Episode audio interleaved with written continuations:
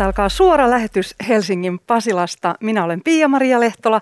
Tämä ohjelma on Kulttuuri Ykkönen ja perjantain tapaan tänään on Kisastudio jossa me tosiaan keskustelemme viikon ajankohtaisista kulttuuriaiheista ja ilmiöistä. Tiedetoimittaja ja kirjailija Tiina Raevaara, filosofi Tuomas Nevanlinna ja ekonomisti Heikki Pursiainen, lämpimästi tervetuloa. Kiitos. Kiitos. Kiitos. Ja aloitetaan tämän viikon lämmittelyaiheella. Ruotsalaisyhtye ABBA teki comebackin ja julkaisi kaksi uutta kappaletta. Don't Let Me Down, joka on hyvin kulkeva sävellys, joka muistuttaa ABBAn kahta viimeistä levyä. Ja itse huomasin, että tämä kappale aiheuttaa riippuvuutta. Kuuntelin sitä neljä kertaa heti, heti kun se ilmestyi. Still Have Faith in You on taas aika kesy, balladi – Äh, mutta tämä I Still Have Faith in You on Abba nostalgioimassa Abba, Abba nostalgikoille. Tämä on globaali musiikkibisneksen suurin spektaakkeli vuonna 2021. Näin totesi musiikkitoimittaja Oskari Onninen Helsingin Sanomien kolumnissaan.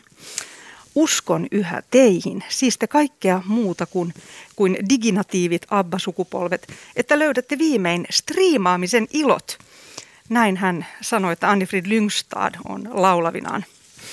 Draaman tajua on mahtunut tuplasinglen jälkimmäiseenkin kappaleeseen. Sen nimi on Don't Shut, Shut Me Down.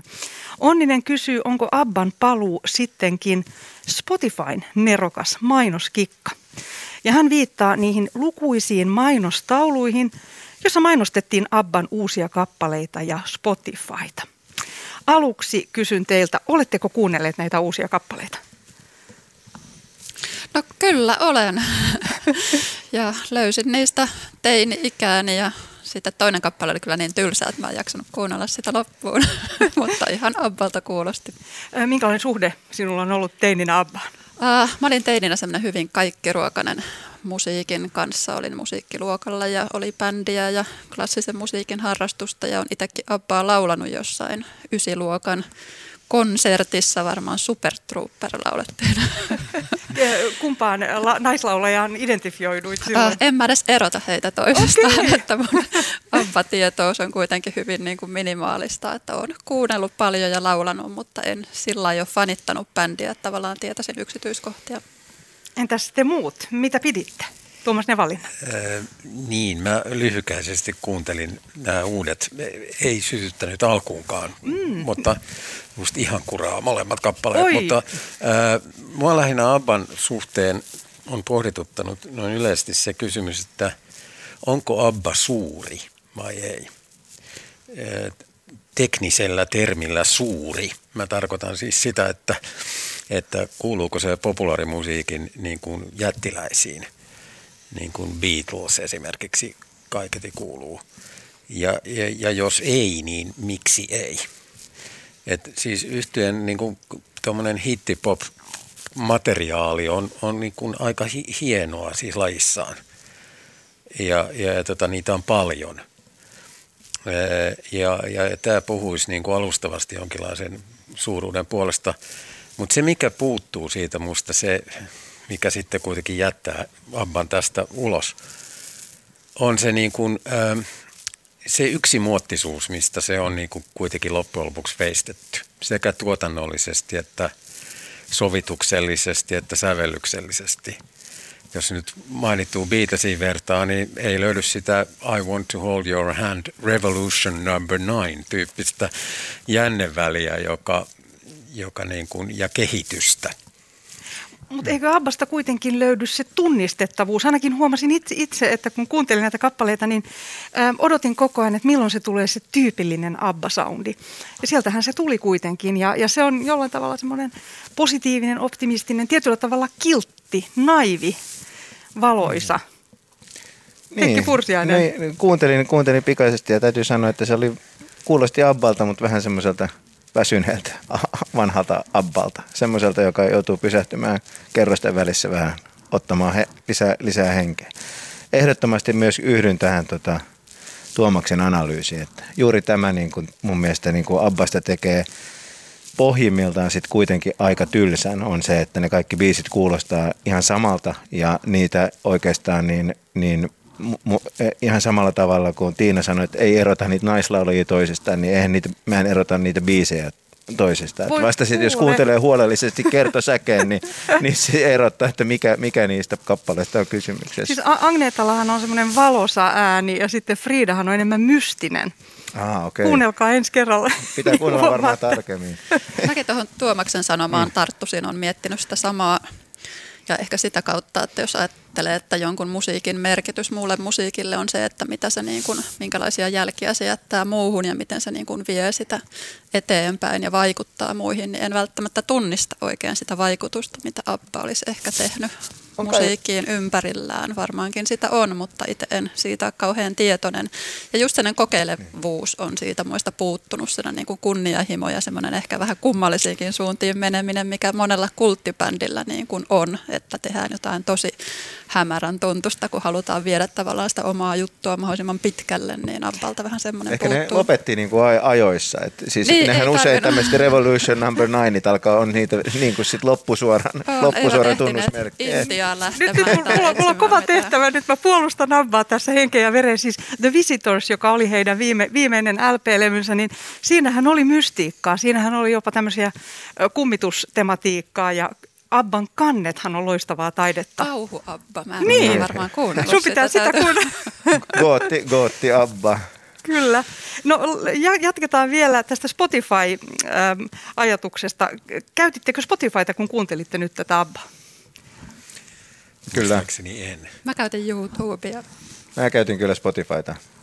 No onko tämä, voisiko tämä ajatella nyt, että Abban paluu on Spotifyn mainoskikka varttuneemmalle väelle?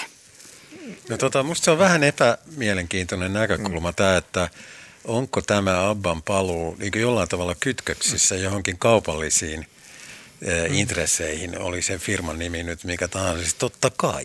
Niin. Tämä on siis aivan massiivinen siis showbiz-asia tietenkin, joka hyödynnetään monilla rintamilla, että mä en jaksa niin kuin hirveästi, mitä mä sanoisin, yllättyä tai, tai siinä mielessä en edes tuottua siitä, että jonkun firman nimi tässä nyt mainitaan. Se on jotenkin lähinnä niin kuin banaalisti itsestään selvää. Kyllä, ja siis niin kuin jos katsoo näitä, tätä esimerkiksi nu, perheen nuorempien jäsenien Spotify-kulutusta, niin kyllähän aina kun joku bändi droppaa jonkun uuden ää, niin kuin jutun, niin se on tämmöinen Spotify-show. Ja katsoin tuossa, että oliko se 14 miljoonaa ää, kuuntelukertaa tuolla – Abballa, niin mielestäni niin jotkut sellaiset ö, artistit, joista välttämättä kukaan pöydän ääressä istuva ei edes ole kuullut, niin pääsee kyllä samanlaisiin, samanlaisiin lukemiin.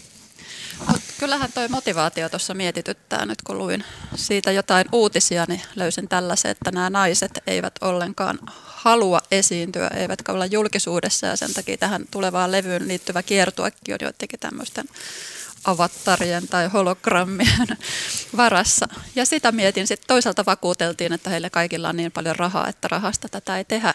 Niin mietin, että mikä se nyt sitten on oikeastaan se motivaatio.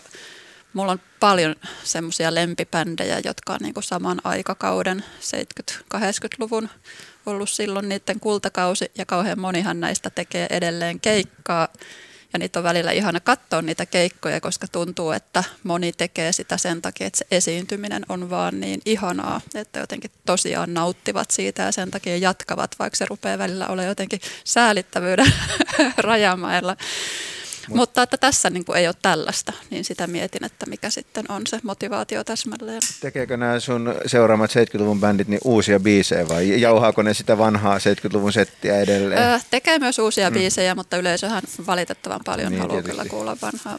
Spotifysta voisi kuitenkin sen verran mä vedän tätä äskeistä kommenttia mm. takaisin, että että toki suoratoistopalveluissa on, on, on se yleinen ongelma, että se on levyyhtiöille ja tietysti Spotifylle itselleen edullinen, mutta, mutta siis artisteille, esiintyjille ja säveltäjille ei. Ja, ja tämähän nyt on jonkinlainen epäkohta, joka vaatisi kai viime kädessä jonkinlaista globaalia ähm, yritystä saada se hallintaan. Sanoisin, että, että kuitenkin tässä nyt unohtuu, että kuulijalle se on hyvin edullinen ja kuulijoita varten tätä tehdään. Että ei, ei, me, ei me tarvita rikka, Joo, rikkaille se... artisteille, eli ei, ei tästä tätä tuottajan näkökulmaa kannata ottaa. Että ei, ei, ei kulttuurituotteita, kuten muitakaan tuotteita, tuoteta, juuri... tuoteta sen takia, että tuottajat rikastuu, vaan sen takia, että kuluttajat Hei. saa musiikkia. Musiikkimaailmahan on musiik... näyttänyt tässä mallia ja nythän Kirjailijaliitolta tuli just tämmöinen hätäjulistus siitä, että kirjailijat, köyhät kirjailijat on ollut hätää kärsimässä, koska entistä enemmän luetaan just tämmöisten Spotifyta vastaavien lukuaikapalveluiden kautta ja kirjailijoiden työstään saama korvaus on pienentymässä koko ajan. Ja siis Heikki, nämä rikkaat artistit saa jopa suhteessa enemmän näistä palveluista niin. rahaa ja sitten mitä vähemmän artistit saa rahasta vähemmän sitä musiikkia sitten aikanaan myös tulee näille kuluttajille ja kuulijoille. Pitäisin ällistyttävänä, jos, jos niin kuin musiikin alitarjonta olisi niin kuin lähitulevaisuudessa ihmiskuntaa koetteleva ongelma. Et mä, mä, mä, mä uskon, että se on totta kai se Spotify jakaa tulokakkua uudelleen, se, jakaa, se, se keskittyy niin kuin, ä, ä, tietyille artisteille enemmän, mutta kyllä se myös niin kuin antaa mahdollisuuksia sellaisille sellaisille muusikoille, jotka tavallaan, joilla olisi muuten, joiden kuulijakunta yhdessä maassa on niin pieni, että ne, että ne, ne vaatii niin kuin globaalin, globaalin porukan. Mä luulen, että se, se niin kuin, siinä on. Niin, mutta mä, se mä ei ollenkaan sulje pois tätä kritiikkiä, minkä mä esitän. Nyt vielä takaisin Abbaan. Tosiaan Abban jäsenet ovat yli 70-vuotiaita ja Abba on ilmoittanut tosiaan järjestävänsä keikan mutta tosiaan heitä ei itse nähdä fyysisesti lavalla, niin kuin Tiina Raivaara tässä äsken kertoi. Sen sijaan bändin solisteiksi nousevat nämä avatarit, jotka on tehty matkimaan Abban jäsenten liikkumista ja eleitä. Ja tämä virtuaalikonsertti nähdään ainakin Lontoossa toukokuussa 2022. Ja ensin kun Abban jäsenet tosiaan yli 70-vuotiaana päättivät julkaista uutta musiikkia, ajattelin, että tämä on vastalääke ikärasismiin. Mutta onko tämä virtuaalikonsertti sitten myönnytys ikärasismille? Mitä sanotte? Mä en jotenkin osaa, mä en osaa itteeni kuvitella seisomassa siellä ja katsomassa niitä, onko ne jotain oravia avattarit tai jotain muita niin. pieniä eläimiä.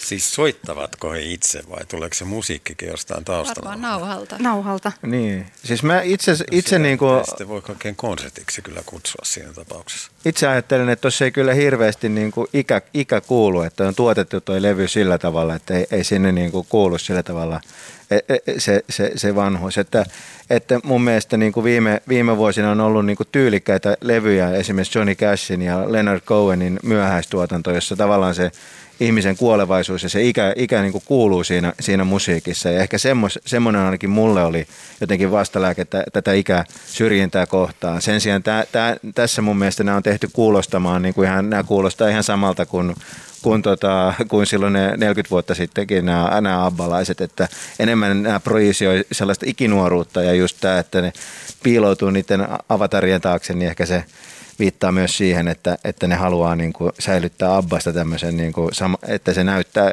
ja kuulostaa samalta kuin silloin. Kuvan.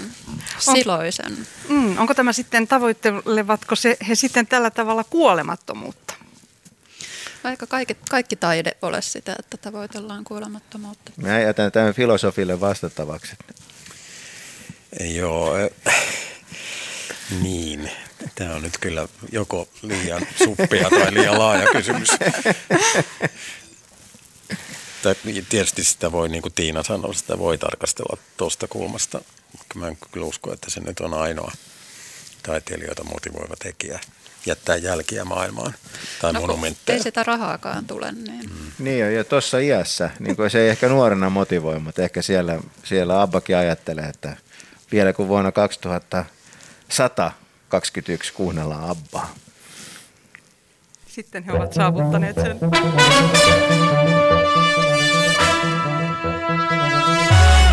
Kulttuuri Ykkösen kisastudio meneillään Helsingin Pasilassa suora lähetys. Minä olen Pia-Maria Lehtola. Keskustelemassa ovat Tiina Raivaara, Tuomas Nevanlinna ja Heikki Pursiainen. Ja nyt mennään viikon yhteen kuumaan puheen aiheeseen. Tiina Raivaara. Joo, kiitos. Mulla on aiheena nyt vihreät ja kannabis. Vihreiden puoluekokous teki päätöksen, että puolue kannattaa kannabiksen laillistamista ja alkoi semmoinen hyvin odotusten mukainen kauhea keskustelu, missä taivasteltiin ja oltiin hysteerisiä ja rakenneltiin olkiukkoja ja naureskeltiin ja vitsailtiin ja asiallinen keskustelu jäi kyllä puuttumaan. Asiahan on hirveän vaikea ja monimutkainen. Mulle ainakin en niin kuin osaa mitään yksioikoisia mielipiteitä muodostaa ja tietysti kauhean monelle tämä on myös tämmöinen henkilökohtaisten tragedioiden lähde. Mutta tästäkin on olemassa tutkittua tietoa. Esimerkiksi THLn tutkijoillahan on aika selkeä kanta siitä, että varsinkin se, että käyttörikoksista luovuttaisiin, niin vähentäisi huumeiden haittoja sekä yhteiskunnalle että näille käyttäjille, niin että käyttäjät olisivat siis autettavia eikä rikollisia. Median oikeastaan aika kiitettävänkin hyvin pitänyt tätä näkökulmaa esillä ja tätä niin kuin taustaa tuonut näkyviin, mutta semmoiset Twitter-poliitikot on vaan kuohunut ja kiehunut aina toisiaan kovempaa. Toisten puolueiden edustajat on esimerkiksi tällä tavalla kommentoinut. Puolue, joka haluaa kieltää suomalaisilta maidon juonnin, esittää kannabiksen vapauttamista – Ovatko vihreät huomioineet, että kannabiksen hiilijalanjälki on korkea ja ympäristövaikutukset merkittävät? Saanko tähän muuten kysyä vielä, mikä on perustelu tähän äh, hiilijalanjälkeen, että se on korkea? No varmaan sen viljely nyt sitten vie, kun sitä jossain lämpölampujen alla kasvatetaan, niin vie sitten sähköä ja vettä. En tunne yksityiskohtia, mutta olettaisin. Öö, Sisäministeripuolue haluaa horjuttaa sisäistä turvallisuutta kannabiksen laillistamisella Kyy poliisihallituksen povella Myyrä-ministeriössä. Ja mä nyt haluaisin kysyä, että onko tämmöinen järjellinen keskustelu ihan täysin mahdotonta nykyajan poliitikoille? Pitääkö kansalaisen luopua toivosta sen suhteen, että keskustelu joskus rauha, näyttäytyisi rauhallisena ja asiallisena ja jotenkin ammentaisi tiedosta, kun on tämmöinen kuitenkin monimutkainen aihe. Ja antakaa nyt kanssakeskustelijat joku syy, että minkä takia kansalainen jaksaisi äänestää tämmöisiä poliitikoita, jotka vaan tällaista provosoitumista ja provoa heittää toinen toisensa jälkeen. Jaa, se keskustelun, sanoit, että se oli odotetun tasoinen, niin kyllä se mielestäni ainakin niin kuin Twitterissä oli vieläkin huonompi tasoltaan kuin mitä oli lupa, lupa siis odottaa mä jotenkin tulkitsen, että kansalainen tässä itse on vähän syyllinen, että kyllähän nämä, niin kuin nämä, nämä sun siteeraamat keskusta- ja kokoomuspoliitikot, niin, niin kyllähän ne niin kuin ajattelee puhuvansa jollekin yleisölle ja niiden äänestäjät varmaankin monet ajattelee niin kuin jo sillä tavoin niin kuin, ää, irrationaalisesti huumeista niin kuin peläten. Että mä itse niin kuin, vaikka keskustelu ehkä, tai asia on ehkä niin kuin monimutkainen, niin ei se nyt niin kovin moni, monimutkainen mun mielestä ole, että, että, että en niin kuin, vapaassa yhteiskunnassahan kieltäjien pitää perustaa, perustella se kielto, ei sallien, sallien salliminen ja ei, ei, ei nähdäkseni niin kuin mitään rationaalista argumenttia sille, että kannabiksen käytöstä pitäisi, pitäisi rangaista. Ja itsehän on tämmöinen vähän niin kuin, tietenkään itse en ole koskaan moisia huumeita kokeillut, mutta siis niinkin vapaamielinen, että mä en edes ajattele, että monet kannabiksen käyttäjistä on avun tarpeessa sen enempää kuin alkoholin käyttäjistäkään, että että ihmisethän käyttää päihteitä viihdetarkoituksessa ja toki siihen liittyy riskejä, en kiistä ollenkaan niitä ja vakavia riskejä liittyy sekä alkoholin että kannabiksen käyttöön, mutta jokainen alkoholijuoja ja jokainen kannabiksen käyttäjä niin ei ole avun tarpeessa ja, ja niin kuin mun mielestä niin kuin rationaalisen huumepolitiikan perustana pitäisi ollakin niin kuin just haittojen vähentäminen, ei käytön vähentäminen, toisin kuin tosi moni ihan järkevä poliitikko on niin kuin, niin kuin kertonut. Ja nämä on, eri, e, nämä on eri asioita. Mutta lopetan tämän en saarnani tähän. Tuomas Nevallinen. Niin, yksi sellainen keskeinen kysymys, joka aina pitäisi esittää näissä huume- ja päihdepoliittisissa avauksissa on se, että mikä sen ehdotuksen ikään kuin tarkoitus on. Kun esitetään esimerkiksi sitä, että kannabis laillistettaisiin, niin ehdotetaanko sitä siksi, että kannabiksen käytön ikään kuin tulisi olla vapaampaa tai että jopa olisi suotavaa, että se jollain tavalla leviäisi, vai ehdotetaanko sitä siksi, että sen regulaatio ja sääteleminen ja hoitaminen ja sen yhteiskunnallisten haittojen lieventäminen olisi niin helpompaa. Ja luulen, että aika suuri osa tästä kuohunasta johtuu siitä, että Liikin poikkeuksetta nämä suurten poliittisten toimijoiden niin kuin avaukset niin sanotun liberalisoinnin suuntaan motivoituu tästä jälkimmäisestä asiasta. Ei suinkaan siitä, että kannabiksen käyttöä jotenkin kannatetaan sekavasti, mm. koska kaikki kai tunnustaa, että se on sisältää riskejä, on vaarallista ja jopa riski kuulemma suurempi kuin tupakassa. Jotain tällaisiakin tutkimuksia olen nähnyt ja niin edelleen. Sitä ei kannateta siksi, vaan siksi, että sen säätely ja sen yhteiskunnallisten haittojen hoitaminen ja lieventäminen olisi helpompaa. Niin, mä, mä, totta kai, ja siis mä, mä uskon itse, että niin kuin huumeiden käytön depenalisaatio, joka on kai se kaikkein konservatiivisin toimenpide, joka voidaan tehdä, että ei rangaista enää huumeiden käyttäjiä, niin sille ei ole mitään järjellistä argumenttia, että miksi näin ei pitäisi tehdä. Mutta sen verran heitän Tuom- Tuomakselle, että kyllä mä uskon, että vihreidenkin, jotka te- tämän ehdotuksen teki, niin joukossa, niin, niin on sekavia moti- motiiveja. Että osa porukasta on, on just sillä kannalla, kun, kun sinä sanoit, että vaan ha- kannattaa tänä haitta- haittojen minimoimisen takia. Mutta kyllähän se on myönnettävä, että kyllä siellä vihreissä varmaan kaiken näköistä möyhyveijariakin on, jotka siis niin kuin kannattaa myöskin niin kuin liberaalia huumepolitiikkaa ihan sen vuoksi, että ne, he itse tykkäävät pajautella. No, mutta jos keskustelu menee tällaiseksi jotenkin, siis kyllähän niin kuin Tuomas puhui just näistä motiiveista ja siitä, että suurten puolueiden edustajat tavallaan tiedostaa ne, mutta eihän ne keskustelussa tunnu tiedostavan, vaan moni lähtee niin kuin siitä oletuksesta, että vihreät haluaa lisätä kannabiksen käyttäjiä. Mm. onko se jotenkin tuhoon tuomittua edes nostaa tällaisia asioita puheeseen? Ja sitten mä oon miettinyt sitä, että olisiko jonkun muun pitänyt tehdä kuin tämä vihreät. Että jos vaikka kristillisdemokraatit olisi tehnyt tämmöisen esityksen, niin keskustelu olisi varmaan ollut jotenkin toisenlaista. Että nythän tämä lähtee myös siitä, niin kuin, että miten vihreät nähdään ja mitä ne tavoittelee ja mitä kaikkea niin. niiden seassa on. Ja sitten mm. on tämmöinen termi kuin wow-arkkitehtuuri, eli rakennetaan rakennus, joka herättää huomiota. Ja onko politiikassa meneillään sama ilmiö, eli tehdäänkö wow-politiikkaa, saadaan huomiota? Mä, mä uskon, että vihreät, äh, se äänestys taisi olla aika tiukka. Että siellä oli paljon ihmisiä, jotka ajatteli just varmaankin, että vaikka se on sinänsä kannatettava asia, niin se ei ole tämän väärti tämän, tämän, tämän keskustelun. Ja ja e, niin kun, vaikka tietysti tämmöinen e, on jollain tavalla valitettavaa, niin ymmärrän kyllä hyvin, hyvin niitä henkilöitä vihreissä, jotka, jotka ajatteli, että, että ei, ei, ei kannata niin kun, että tämän asian koko luokka ei ole riittävän suuri poliittisesti, että se, tämä myrsky kannattaa, kannattaa, kannattaa, kannattaa ottaa. Ja, ja, Mä luulen, että toi on olennainen niin. toi Tiina huomio tuosta, että kuka sen tekee.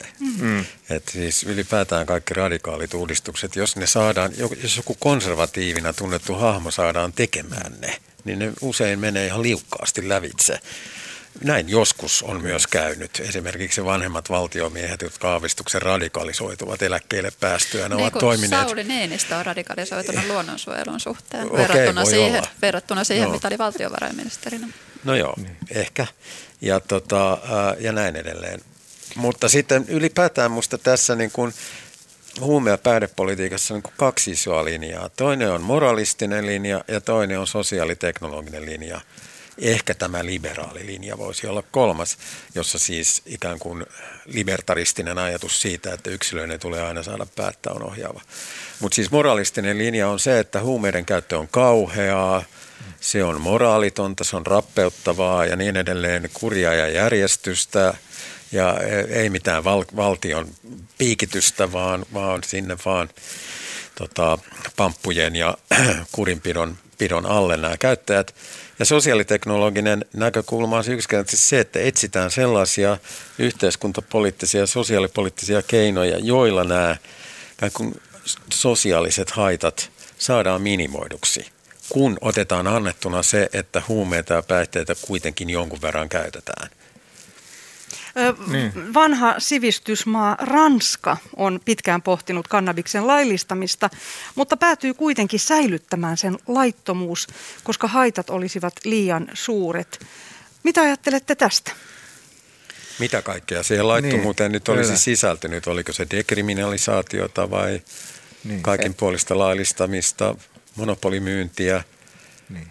Erotettiinko lääkekannabis ja viidekannabis? Niin. Tuosta vielä tämä sana laillistaminen Kyllä. ei La- kerro oikein Tämä on paljon. just, just se, että, että kun Tuomas puhui tästä radikaalista uudistuksesta, niin mun mielestä se, se niin kuin on todella epäradikaali ajatus, se, että lakataan rankaisemasta ihmisiä huumeiden käytöstä. Ja, ja niin kuin multa riittää niin kuin jonkin verran kunnioitusta lähes kaikkia huumepoliittisia kantoja kohtaan. Mä ymmärrän, mistä ne tulee. Mutta tavallaan tämä niin kuin käytöstä rankaseminen, niin, niin se ei, se ei, sen ei pitäisi olla – se on ainoastaan tuo moralistinen näkökulma, ei teknillis, mikä tämä sun hieno, hieno, hieno termi on, sosiaalisteknillinen, ei saati libertaarin näkökulma, niin, niin kumpikin niin, niin näyttää niin, kuin niin ilmiselvästi, että se, se politiikka on täysin järjetöntä, missä ihmisiä rangaistaan huumeiden käytöstä. Kaikki, kaikki muut ja, ja mun mielestä se, niin se synkin piirre tässä keskustelussa on, että edes se ei ole mahdollista. Jopa sitä pidetään jollain tavalla niin kuin liian radikaalina vaihtoehtona Suomessa. Mistä maista sitten suomalaiset poliitikot hakevat tukea tähän uuteen ajatteluun? No eikös Portugalissa tehty jo kauan aikaa sitten, sitten ainakin tämä niin kuin käyttäjä, käyttörikoksen siitä luopuminen. Ja nythän USAsta tulee sitten siitä niin kuin laajemmasta laillistamisesta esimerkkejä monesta osavaltiosta, että kyllähän niitä esimerkkejä maa, maailmalla, mutta just tämä, että on niin monta puolta ja mistä tarkalleen ottaen puhutaan. Suomessa tuntuu kaikki olevan niin kuin tosi tiukkaa, että esimerkiksi lääkekannabiksen käyttäjäthän, niin siitä on puhuttu nyt paljon. Yksi lääkäri on ollut sellainen, joka on niin kuin monelle reseptin siihen antanut ja nyt hänen tekemisiinsä on puututtu, niin sitten vaikutus on tosi vahva, että tavallaan kauhean pientä on se meidän tekeminen Suomessa, kun yhdestä ihmisestä voi olla kiinni ja No mä en ole itse toki siis lääkäri, mutta mä oon ymmärtänyt näin, että siitä lääkekannabiksesta on poistettu kaikki huumaavat vaikutukset. Eli se toimii vaan siis kivun lievittäjänä, jolloin kenelläkään ei ole motiivia hankkia lääkekannabista viihdetarkoituksiin. Ja silloin musta tämä on myös aika selvä keissi, että jos ja kun siitä on edes joillekin hyötyä, niin, niin se, se tulisi tietysti säädeltynä ja valvottuna niin, niin sallia. Ja tosiaan Suomessa huumekuolemien taso on korkea, kaksinkertainen Euroopan yleiseen tasoon verrattuna ja tämä sitten taas olisi kansanterveydellinen peruste tälle, että laillistettaisiin. Niin ja siis toi on taas niin kuin mun mielestä se, että, että niin kuin kannabis tuskin näitä huumekuolemia niin kuin, huumekuolemista niin kuin aiheuttaa, että jos me E, e, jos me poistetaan rangaistavuus kannabiksen käytöltä, niin siinä ei kerta kaikkiaan ole minkäänlaista kausaaliyhteyttä näihin niin kuin, sitten varmaankin erilaisista opioideista ja muista johtuviin, johtuviin kuolemiin. Vakava aihe. Kiitos tästä Tiina Raivaara. Kulttuuri Ykkösen kisastudio meneillään suora lähetys Helsingin Pasilasta keskustelemassa Tiina Raivaara, Tuomas Nevallinna ja Heikki Pursiainen. Minä olen Pia-Maria Lehtola.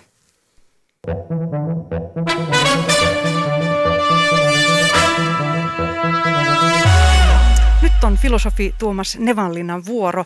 Millaisesta aiheesta haluat tänään meille puhua? No se on tämä HKLn yhtiöittäminen,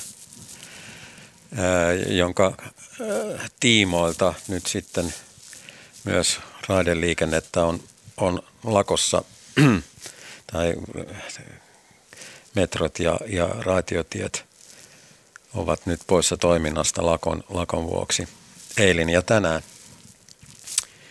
Joo, tämähän on ää, sellainen uudistus, jota perustellaan kai aika paljon sillä, että – että Espoon ja Vantaan ja Helsingin välinen yhteistyö erityisesti raideliikenteen kehittämisessä kävisi helpommin päinsä.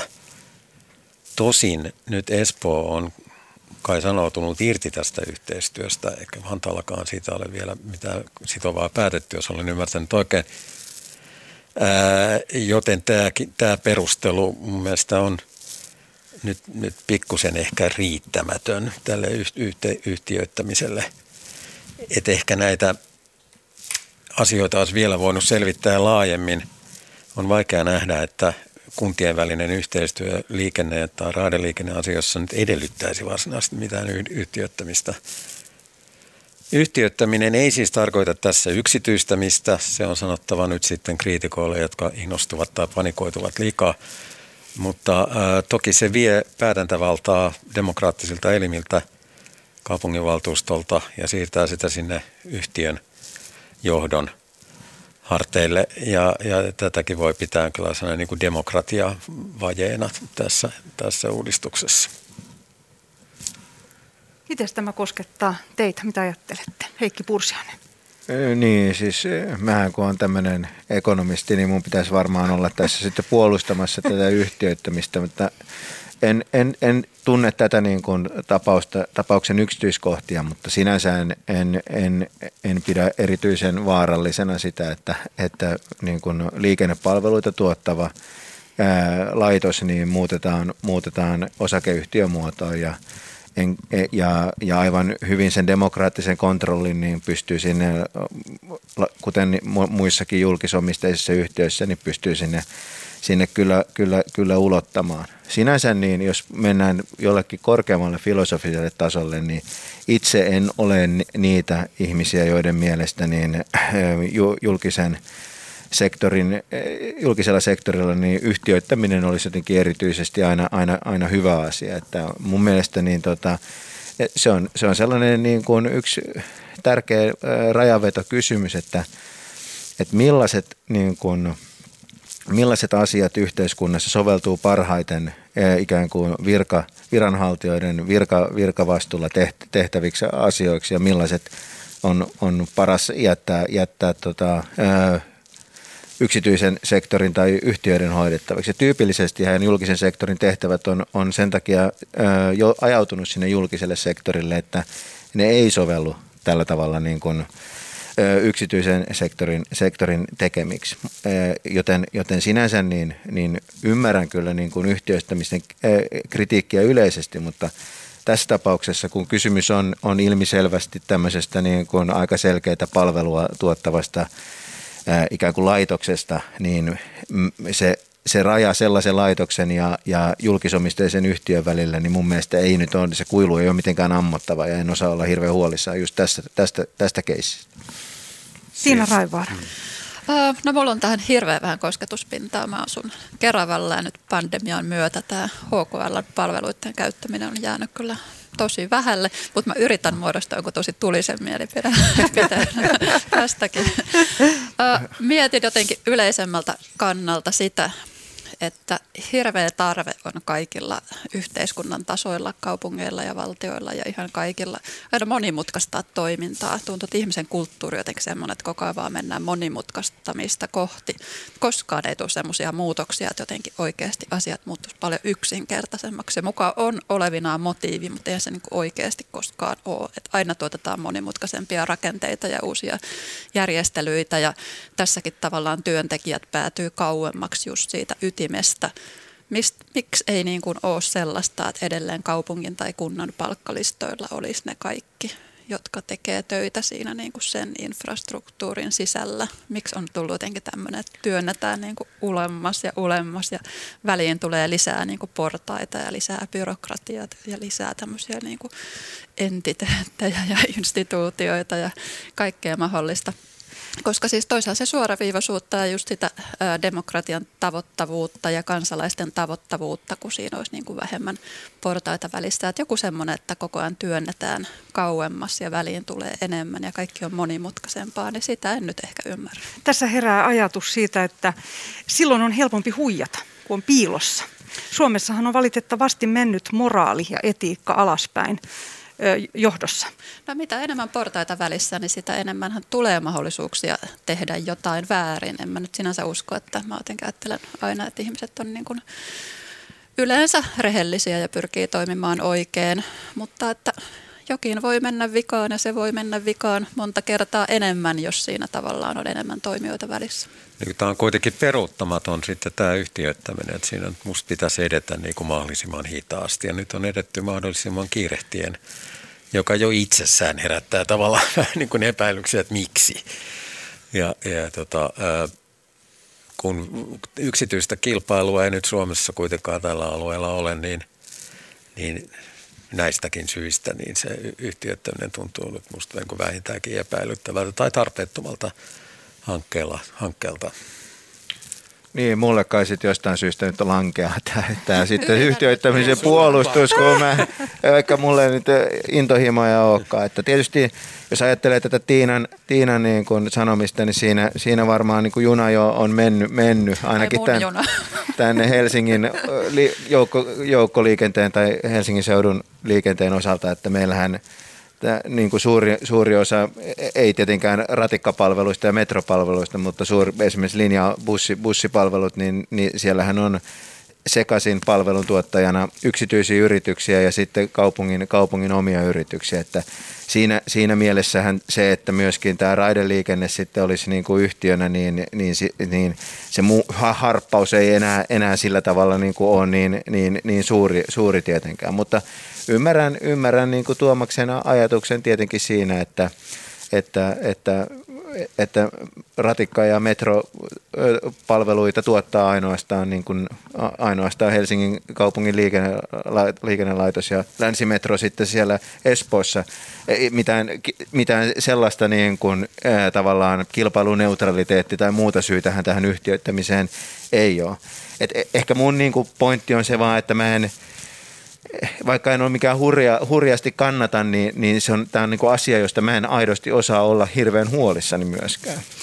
Tulee vain mieleen myös tämä yhtiöittäminen esimerkiksi silloin, kun taksit siirtyivät yksityispuolelle ja ongelmia ilmeni heti. Ja mun mielestä tässä aiheessa on filosofinen aspekti myös laajemmin. Eikö kaupunki kuulu kaikille kansalaisille ja eikö se olisi jotenkin juuri demokratiaa? Taksihan on eh, taksiliikenne on aina ollut yksityistä, että eihän se, eihän se ole mitenkään siirtynyt yksityiselle puolelle. Mutta siinä tapahtui muutoksia siinä tapahtui tietysti, siinä poistettiin tämä kartelli, taksi, taksikartellin niin ominaisuus, mutta, tota, mutta totta kai sitten vapaat markkinat on erilaiset kuin sellaiset täysin säännellyt markkinat, mutta yksityisiä yrityksiä taksit, taksit aina, on, on aina, aina olleet, että ei, ei, ei siinä, siinä mitään. Ja mulla itselläni niin se, että jos bussilinjaa ajaa joku yksityinen yritys, jonka kuiten, joka kuitenkin kaupunki on, kaupunki on hankkinut sen palvelun sieltä, niin ei se tunnu musta yhtään vähemmän kaupunkilaiselta se yksityisen linjan ajama, kaupungin maksama tai kaupungin hankkima bussi kuin, kuin sitten kaupungin oma bussi. Mutta that's just me. Niin, tietysti siinä nyt on vähän laajemmista asioista mm. kysymys kuin siitä, että miltä matkustajasta tuntuu, mm. kun ne matkustaa jossakin. Niin. Mutta niin, tämä nyt oli ehkä se, minkä Pia-Maria toit esiin, se mistä mä tuossa alkupuheenvuorossani puhuin, eli tämä tietty demokratia ongelma tässä ainakin potentiaalisesti on, koska ilman muuta sitä päätösvaltaa sitten siirtyy yhtiön sisään kaupungin demokraattisesti valitulta ja tämä on ainakin herättänyt todella paljon keskustelua ystäväpiirissäni tällä viikolla, että tämä on kyllä nostanut, nostanut tunteita ja äm, eikö valtion tehtävä voisi olla tosiaan turvata edullinen tai jopa ilmainen joukkoliikenne? Tämähän ei varmaan nyt enää ole mahdollista sitten, jos tämä menee läpi. Niin tarkoitit kaupungin. Mm. Niin. Joo. Niin, eikä, niin, minun mielestäni kyllä en kannata missään tapauksessa ilmaista joukkoliikennettä, mutta se on aivan toinen, toinen kysymys. Mun mielestä se, että kuka tuottaa kaupungin hankkimat ja, asia, ja kaupunkilaisille tarjoamat liikennepalvelut, niin sillä ei ole mitään suoranaista yhteyttä siihen, että minkä hintaisia ne palvelut on tai millaisia ne palvelut on. Eli, eli mun mielestä järjestelmä, jossa demokraattisesti Tuomas ja muut valtuutetut päättävät siitä, että millaista joukkoliikennettä, mihin hintaan kaupunki tarjoaa asukkailleen ja sitten hankkii osan niistä palveluista yksityisiltä yrityksiltä, niin se on minusta aivan ihan yhtä niin kuin legitiimi julkinen palvelu, joka kansalaisille tarjotaan, kuin silloin, kun kaupunki myös itse tuottaa nämä palvelut. Tärkeintä mun mielestä on se, että kuka päättää, kuka rahoittaa, ei se, että millainen, millainen instanssi ne tuottaa ne palvelut.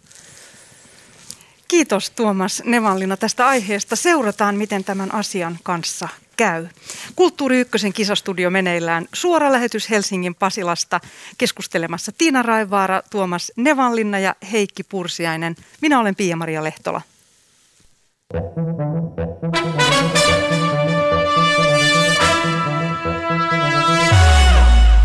Ja Heikki Pursiainen, nyt on sinun vuorosi. Mistä haluat puhua? No itselleni rakkaasta asiasta, eli tieto, tietokoneesta. Eli havaitsin tässä pari päivää sitten, että Yle, Yle Areenassa, kiitos taas Ylelle, niin on, on tämmöinen hyvin hauska podcast-sarja kuin Kotimikrojen kronikka, jossa jo käsitellään tätä, mitä siinä sarjassa tarvitaan kutsua kotimikrojen klassiseksi ajaksi, eli 1980-lukua ja ehkä 90-lukua. Ja jokainen jakso kertoo yhdestä yhdestä tuon ajan tietokoneesta. Ja kolmos jakso muistaakseni niin kertoo ZX Spectrumista, joka itselläni oli 80-luvulla hyvin, hyvin, hyvin rakas laite, jolla opiskeltiin ohjelmoimaan Basicia ja, ja sitten pelattiin erilaisia, erilaisia pelejä. Ja tämähän oli se 80, tämä oli sitten tämmöinen niin kuin pikkupojan niin kuin, ä, tietokonekulttuuri ja tämä. Ja sitten myöhemmin seurasin toki sivusta, mutta, mutta sitten tämä varsinainen tietokonekulttuurihan alkoi siitä, kun näitä pelejä, pelejä niin pelien kopiosuojausta murrettiin ja sitten siihen yhteyteen niin tehtiin semmoisia demoja, joissa, joissa esiteltiin sitten näiden murtajien koodaus ja musiikin teko ja animointi, animointitaitoja. Ja tämä, tämän, tämän tota, podcastin kuuntelu, niin yhtäkkiä tulvautti mieleen kaikki nämä rakkaat muistot sen oman spektrumin kanssa ja sitten myöhemmin, myöhemmin, myöhemmin tämän, tämän niin kuin, ää, demokulttuurin, jossa kyllä en itse mitenkään ollut sisällä. Niin oikeastaan tästä mä halusin keskustella, että täällä kaikki, kaikki tota, ää, paikalla olijat on sen verran, saavuttanut sen verran kunnioitettavan iän, että, että niin kuin mahdollisuus esimerkiksi ZX Spectrumin tai C64 käyttö on ollut. Onko teillä jonkinlaista kosketusta ää, tähän klassisen ajan tietokonekulttuuriin? Pelaatteko nykyisin tietokonepelejä? Millainen suhde teillä niin kuin on elämän aikana ollut tietokoneeseen ja siihen liittyvään kulttuuriin? Tuomas Nevallin. No siis mähän olen niin vanha. Että mä olin siis jo niin vanha silloin, kun ensimmäiset tietokoneet, siis henkilökohtaiset tietokoneet PC tuli, että en mä enää mitään pelaamista aloittanut. Se olisi tuntunut musta ihan täysin naurettavalta. Ja, ja tota, joten siis mä jaan mun ajan tässä suhteessa mun elämän aikaan ennen tietokonetta sen jälkeen kun tietokone on ollut. Mulla pienintäkään nostalgiaa, mitä mun vanhoja laitteita kohtaan. Ehkä paria ohjelmaa kohtaan, jotka ovat nyttemmin poistuneet käytöstä, niin kuin WordPerfect 5.1, joka on paljon, paljon parempi kuin viheliäinen Word ja niin edelleen. Ja, ja paljon tällaista vanhentamista, keinotekoista vanhentamista tapahtuu tietokoneteollisuudessa. Halutaan vaan, että ihmiset ostaa uutta ja suinkaan parhaat ohjelmat ei, ei sitten aina säily tässä kilpailussa. Mutta siis mulla on tämmöinen hyvin pragmaattinen ja intohimoton, mä olin siis niin vanha jo silloin, että mä en oikein ehtinyt muodostaa sellaista, mitä mä sanoisin, niin kuin nuoren tai lapsen niin kuin intohimoista suhdetta niihin, joka on sitten myöhemmin ruokkinut jonkinlaista nostalgiaa. Tiina Raivaar. No joo, mä oon tosiaan lapsuuteni elänyt 80-luvulla ja nuoruuteni 90-luvulla, että mun pitäisi olla jotenkin hyvä varmaan keskustelemaan tästä, mutta nyt on valitettavasti tullut tämmöiset keskustelukumppanit. Mä vaan kulutin nuoruuteni urheilemalla ja musisoimalla ja lukemalla kirjoja. Eikä oikein lähipiirissä ollut mallia tollaselle ja mun oma suhde tietokoneisiin on ollut niin kuin kirjoittajan suhde, että Word Perfect ja minäkin kaipaan totta kai nyt sitten muilla ohjelmilla kirjoittelen, jossa aina välillä löytyy hienoja kirjoitusohjelmia, mutta en ylipäätään ole kauhean pelailuhenkinen, pelaajahenkinen. Mä pelaan kyllä salibändiä ja kaikkea sellaista, mutta mä oon jotenkin liian voiton tahtonen ja mun syke kiihtyy liian nopeaksi ja mä otan liian tosissani kaiken pelaamisen. Mun pelikokemukset jää Tomb Raideriin joskus 90-luvun puolessa välissä alkupuolella. Mutta siis Kuka mielenkiinto... sitten liedeenkään tämä Tom Raider? uh, mutta siis hyvä aihe. Ja siis mietin sitä siltä kantilta, että mulla on kaksi teini-ikäistä lasta, jotka pelaa kauheasti koko ajan ja on pelannut pienestä asti. Ja jotenkin tavallaan naurattaa se, että nyt tuommoiset keski-ikäiset miehet niin jotenkin ihannoi sitä aikaa, kun lapsena ja nuorena itse pelasivat ja ohjelmoivat ja tavallaan näkevät sen pelkästään hyödyllisenä ja pelkästään niin kuin semmoisena just nostalgiana. Ja sitten toisaalta samaan aikaan nuorten ja lasten pelaamista jotenkin väheksytään ja pelätään ja siitä ei nähdä olevan mitään hyötyä, vaikka ihan samalla lailla varmaan vaikka 30 vuoden päästä nähdään se nimenomaan semmoisena, missä on opittu hirveästi uusia taitoja ja oltu yhdessä. Pelit on ehkä yhteisöllisempiä nykyään kuin ne oli silloin. Niin ja jotenkin, joo. jotenkin Kan, sitä joo. semmoista avaru, avarakatseisuutta kaipaisin, että tavallaan nähtäisiin aina jotenkin hyvänä se, kun lapset ja nuoret intohimoisesti tekee asioita, eikä pelkästään jonain semmoisena turhana ajankäyttönä, joka rappeuttaa aivot ja silmät ja ryhdin ja milloin mitäkin. Ja tosiaan pelaamalla voi keskustella kansainvälisillä foorumeilla on, mun, toistensa kanssa. Joo, mun toisella pojalla on Uh, siis Minecraftia rupesi pelaa varmaan joskus kuusivuotiaana ja nyt on kohta kymmenen vuotta siitä kulunut ja koko tämän ajan hänellä on ollut romanialainen ystävä, jonka kanssa on pelannut verkon yli ja ovat kovasti yhteydessä ja siis tällaisia hyötyjä ja niin kuitenkin avarampaa maailmaa voi rakentaa sitä kautta. Oletko joutunut vanhempana sitten rajoittamaan heidän pelaamista? Uh, mä oon ollut huono rajoittamaan. Että Miksi? Meillä, äh, no, mä oon jotenkin nähnyt sen, että kun ne tekee intohimoisesti jotain, ja kun se ei ole semmoista, että ne vaan niin kuin painelis nappeja aivottomina, vaan ne niin kuin määrätietoisesti rakentaa jotain. Esimerkiksi Minecraftissa nyt sillä konkreettisesti rakennetaan sitä maailmaa ja ympäristöä, mutta muutenkin muissakin peleissä. Nähdään vaivaa, huolella yhdessä suunnitellaan. Se on sellaista pitkäjänteistä ja pitkäkestoista ja jotenkin sellainen, että sitten mä vahtisin niin kuin jonkun sulkisin nettiyhteydet tietyllä kellonlyömällä. En kantaisi mitään arvoa sille, mitä he ovat siinä tehneet. Vaikka samanlaista tekemistähän se on, mitä mä oon sitten lapsuudessani tehnyt jotain muita, muuta asiaa jossain jollain muulla alustalla. Et jotenkin on halunnut antaa arvon sille, että he niin kuin tekevät heille arvokkaita asioita, mutta siis totta kai on siis vaikka ilta-aikaa rajoittanut, että mä oon onnekseni saanut lapset jopa nyt tein-ikäisenä ne saattavat mennä jopa kymmenen aikaan nukkumaan ja mä oon siitä ollut tosi tyytyväinen. Itselle tosiaan olen kasvanut 70-luvulla ja, ja silloin tietokoneet liitettiin vahvasti poikiin ja miehiin. Tämä on onneksi muuttunut. Mm. Ja itse olen iloinen siitä, että ukkini opetti minulle ohjelmointia 80-luvulla ja hän madalsi kynnystä tutustua tietokoneisiin ja mä pidin siitä. Se oli, se oli tosi hauskaa ja silti tämä, tämä tyttö-poika-asia, niin miksi edelleen on vaikeampaa saada tyttöjä kuiten, kuitenkin opiskelemaan koodaamista? Ihan kampanjoita on, on tähän järjestetty. Niin, en, en, en osaa sanoa. Se oli tosiaan mie, mie, miehinen harrastus silloin, silloin nuorempana, nuorempana ja äm, en, en, en, en, ei, ei, kai tässä on kysymys niin kuin samantyyppisistä asioista kuin yleensä näissä, niin kuin, että minkä takia luonnontieteissä ja matematiikassa niin tyttöjä edelleen niin on, on, on vähemmän. Että tämä on niin kuin laajempi, laajempi kysymys. Siis että nimenomaan yliopistotasolla niin, kyllä, on vähemmän, vaikka kyllä. siis tytöt menestyy koulussa, koulussa näissä paremmin. aineissa. Niin. Kyllä, juuri näin. Että mä uskon, että tämä on niin kuin, niin kuin, äm, niin kuin iso kysymys. Se, se, tietenkin silloin, silloin siis se tietokonekulttuuri, niin, niin sehän ei suinkaan ollut mitään pelkkää koodaamista ja sehän oli hyvin tämmöistä miehistä ja, ja, ja ilmeisesti pelikulttuuri nykyisinkin, niin siinä ilmenee tämmöistä niin kuin toksisuutta na, na, naisia kohtaan, että niihin yhteisöihin on ehkä na, na, naisten, naisten ja tyttöjen niin kuin vaikea, vaikea, vaikea päästä, päästä mukaan.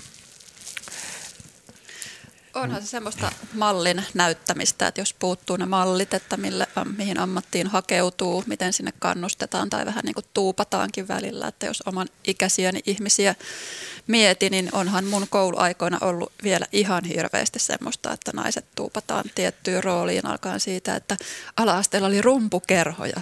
Opettaja sanoi, että tämä on pojille. Hm. Tytöt ei saanut tulla soittaa rumpuja. Tai muista, että lukiossa oli sellainen matematiikan opettaja, joka kyllä tyttöjen tekemisiä kommentoi tosi ikävästi, että ehkä se matematiikka ei nyt, kun kyse oli pitkästä matematiikasta, niin ihmiset oli kuitenkin jollain tavalla jo motivoituneita, mutta sitten niin kuin lyötiin sitä tyttöjen motivaatiota alas. Että kun ei ole niitä esikuvia ja malleja, niin sitten ei tule mieleen, että mihin kaikkialle voisi hakeutua, kun lähtee opiskelemaan. Mutta kyllä mä oletan, että on parantumassa hirveästi. Siihen on tehty töitä ihan jostain Linda Liukkaasta alkaen, että on tavallaan haluttu työskennellä sen eteen. Tuomas Nevalli. Mä voisin palata vielä ihan pikkusen taaksepäin. Tämä on tosin aina tylsää keskustelua. en vastaakaan nyt tähän, vaan menisin tuon toissa niin. Mutta äh, siihen, että kuinka vaarallista tämä pelaaminen on nuorten ihmistaiten aivo, aivoituksille, niin äh, sehän on varmasti kuitenkin niin, että – Mä nyt niinkään puhun Minecraftista, vaan, vaan siis sellaisesta, sitäkin voitaisiin pelata monella eri tavalla, mutta ää, mä oon siis poikapuoleni, olan yli tätä seurannut. Ää, niin kun on tämmöisiä pelejä, joissa siis on lyhyt aikainen reaktio vain ja yritetään saada mahdollisesti jonkun vihollisen tappaminen tai joku muu räiskintäpeleiksi, näitä kai usein kutsutaan. Tämän tyyppiset pelit, ää, niin kuin, jotka antaa semmoista lyhytaikaista jännitettä ja palkintoa, niin kyllä ne varmasti niin kuin syö. Kyllä mä luulen, että konservatiivit on siinä oikeassa, että ne jonkun verran niin kuin syö keskittymiskykyä sellaisiin niin kuin pidempiaikaisiin hankkeisiin, ja joihin sitten usein liittyy vielä lukemalla opiskeleminen. Se on sitten niin kuin toisenlainen kulttuurinen ja yhteiskunnallinen kysymys, että minkälaiseksi maailma sitten muuttuu, kun ihmiset niin sanotusti tulevat valtaan, jotka eivät ole ihan niin pitkäjänteisesti opiskelevia ja ehkä tuhatsivuisia opuksia lukevia. Ainahan tästä on oltu huolissa ja aina on jotenkin selvitty, mutta kyllä mä nyt silti niin kuin näkisin, että tässä on yhteys. Et siinä mielessä mä niin kuin ymmärrän konservatiivien niin kuin huolen niin kuin tiettyyn pisteeseen asti. Kyllä mä siis olen tästä huolissani, mutta jotenkin laajemmin kuin pelkästään peleihin liittyen, että kyllähän pelkästään se, että välillä mä katson itseäni surffailemassa kännykällä, niin se on tosi lyhytjänteistä ja sitä niin kuin aivothan tottuu odottamaan semmoista nopeata palkkiota. Mä itse ajattelen, että ihmisaivot on tosi joustavat ja sopeutuvat ja kun niille haluaa opettaa jotain muuta, niin ne myös oppii jotain muuta ja se olisi tavallaan tärkeää meidän kaikkien tehdä jotain muutakin kuin tämmöistä nopeata Minä toimintaa. luen sähkökirjana tuhatsivuisia opuksia. hieno, hieno. Tällainen kompromissi tietokoneajan kanssa on tullut tehdyksi. Kiitos teille kaikille keskustelusta. Tiina Raivaara, Tuomas Nevallinna ja Heikki Pursiainen. Kiitos kaikille kuuntelijoille siellä radioidenne äärellä. Tässä oli tämän perjantain Kulttuuri Ykkönen ja Kisastudio. Kanssani tätä lähetystä on ollut tekemässä Kulttuuri Ykkösen tuottaja Olli Kangassalo sekä äänitarkkailijana toimi Mikko Kuokka. Minun nimeni on Pia-Maria Lehtola. Ja maanantain Kulttuuri Ykkösessä Jakke Holvas tarjoaa seuraavaa.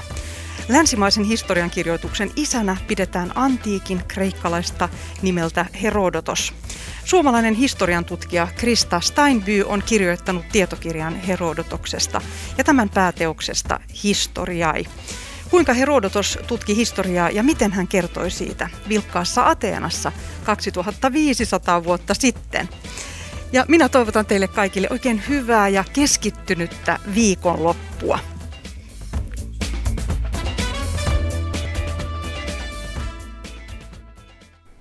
Kisastudiossa olivat Tiina Raevaara, Tuomas Nevallinna ja Heikki Pursiainen sekä lähetyksen juontanut Pia-Maria Lehtola. Nyt Yle News, englanninkieliset uutiset.